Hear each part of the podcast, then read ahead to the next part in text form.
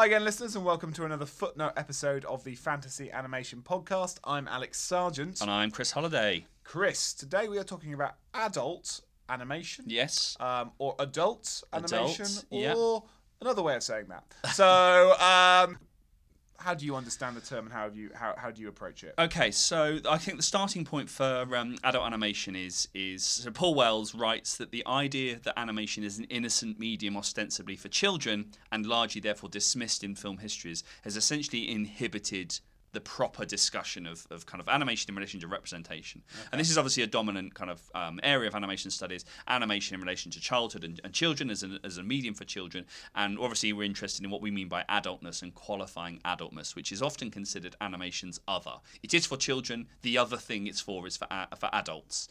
And so adult adultness is the is the weird other, right? If if ana, if ana, if adult animation is the subcategory of animation, that implies that animation isn't for adults. Yes, uh, it's it's uh, it's something in its else. Generalized form. Yeah, yeah. So we might begin by thinking about language, uh, so strong language, taboo themes, anything that's kind of confrontational, maybe heightened vulgarity, sexual content, playful innuendo, and that allows us to make discriminations about uh, certain kinds of films, certain kinds of text, and also certain kinds of filmmakers and animators. So a Ralph Bakshi, for example, is the kind of quintessential adult animated director making a film like Fritz the Cat in 1975. Okay, Yes. um, there are other ways of qualifying this through that lens. So.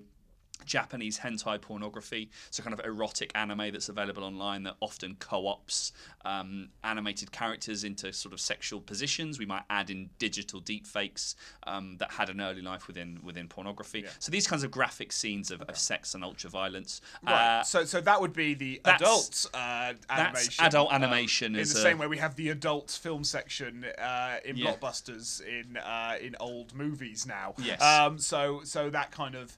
Um, rude and crude is a rude good way of describing and, it. Uh, and by the very nature of its subject matter, Yes. um, excludes the presumed ch- children that can be watching it otherwise. The, So, the um, default audience, which means that an- adult animation does, by virtue of its otherness, something else entirely. It crosses a line that makes it for adults only. Okay, Yes. so that's one way of thinking about this term.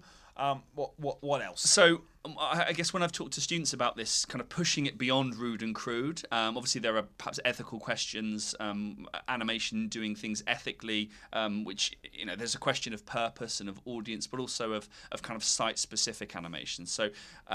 Uh, uh, which essentially means okay, so adult animation could be one of maybe half a dozen things. Maybe it is maturity it's vulgarity, but maybe it's maturity over vulgarity. So it's animation that maybe deals with serious subject matter. So we could be thinking about animated documentary. We could be thinking about a Waltz with Bashir, something that maybe works through personal catharsis or trauma.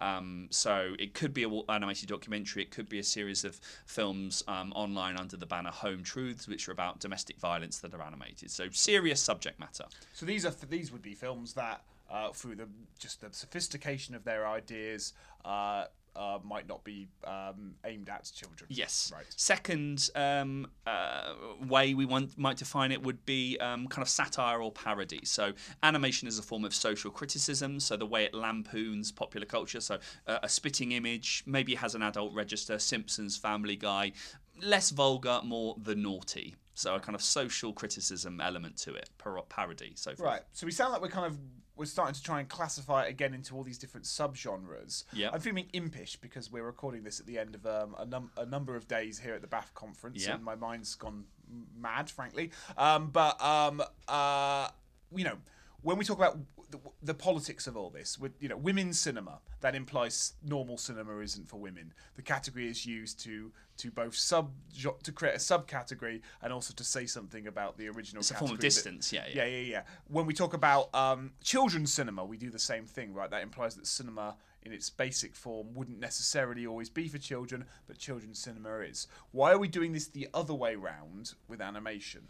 Uh, it's a good- and, and if we're doing it, yeah, why are we doing that? Well, we kind of talked about these exclusionary tactics, adult animation being part of a process to exclude the child, um, and so we kind of over theorize and over determine the adultness just simply because historically, let's say, or the common consensus is that animation has often been for children. Yes, I would say this latter is true more than the former, though, because uh, my understanding is that you know there's like animated documentaries from the early age and things like that. So it doesn't work historically. No, it that- doesn't. That that uh, animation was born. It was for children, and then Ralph Bakshi came along in 1974 and thought, Changed "Why don't I make it for adults?" Exactly. Um, this is this is a constant debate that, that we, me, you, all of us have had on social media and, Yeah. and, and conferences, and in the that even Disney, who, who has done a lot to, who has been criticised for constraining, let's say, a very experimental and creative form into this hyper realist practice and set of representations, implies a couple of things. One, that realism can't be political when it absolutely can.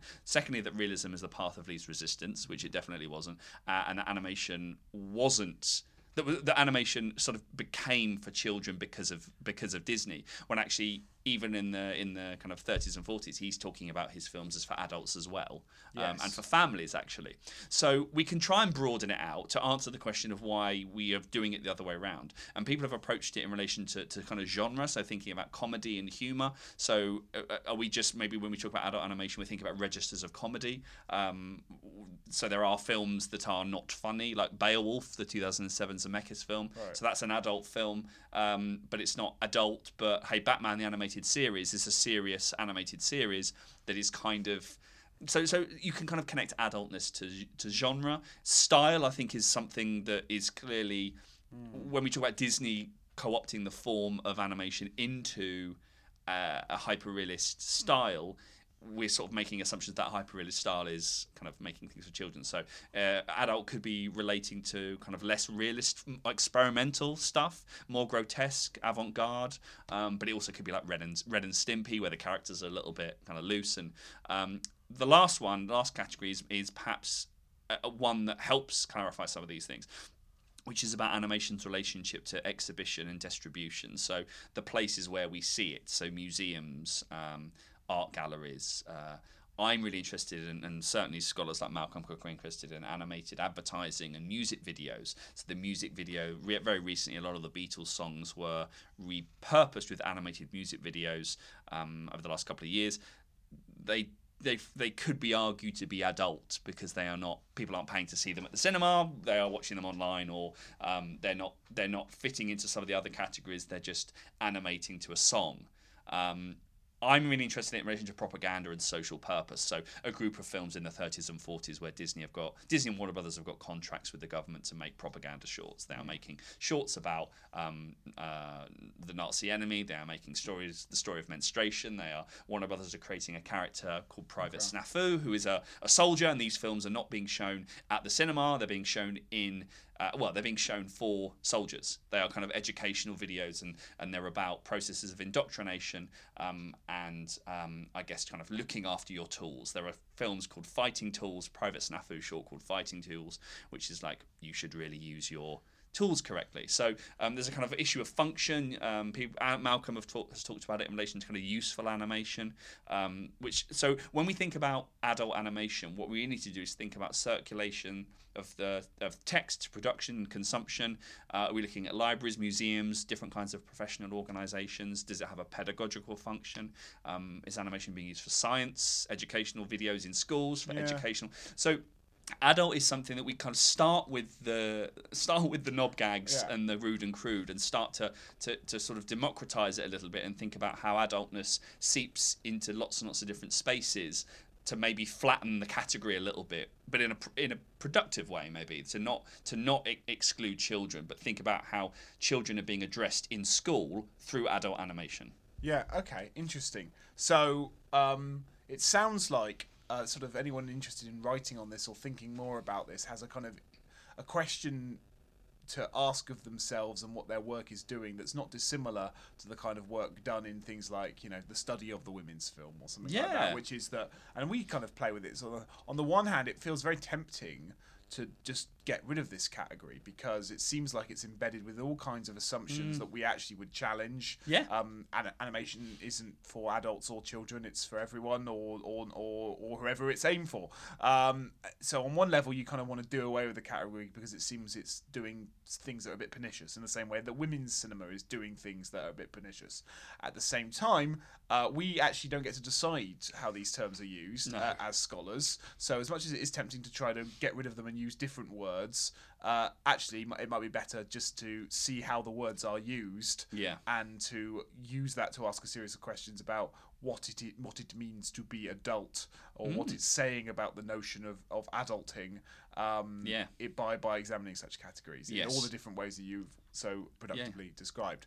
Very quickly then, any kind of go to intro to um, uh, adult animation text, or are there just some a few things Well, I- from the various categories you've described? I would I would perhaps give two. Um, so I think um, Kirsten Thompson and Malcolm Cook's book on animation and advertising, I think, is a good way of thinking about the category of useful animation um, and the way that advertise histories of animation are kind of the sorry histories of advertising are kind of almost the history of animation because adverti- in advertising you see stop motion animation you see silhouettes experimental you see cel animation all that kind of stuff. So i would say their book on animation and advertising and, and then perhaps in relation to uh, in relation to I mean, Karl Cohen's book Forbidden Animation is a really good way of thinking about the sort of rude and crude, but how that maybe taps into questions of race as well. One of the things we haven't really talked about is adult animation in terms of the, the pernicious way that the racial other is represented. So maybe Forbidden Animation, um, and then Michael S. Shull and David E. Wilt's book doing their bit, wartime American animated short films. The idea that animation was enlisted into the war effort, which is kind of a nice way of thinking about it. Wonderful. Thanks for that, Chris. Um, good introduction to a thorny but important term. So, uh, so yeah, thanks for that, and we'll see you all next time. Bye.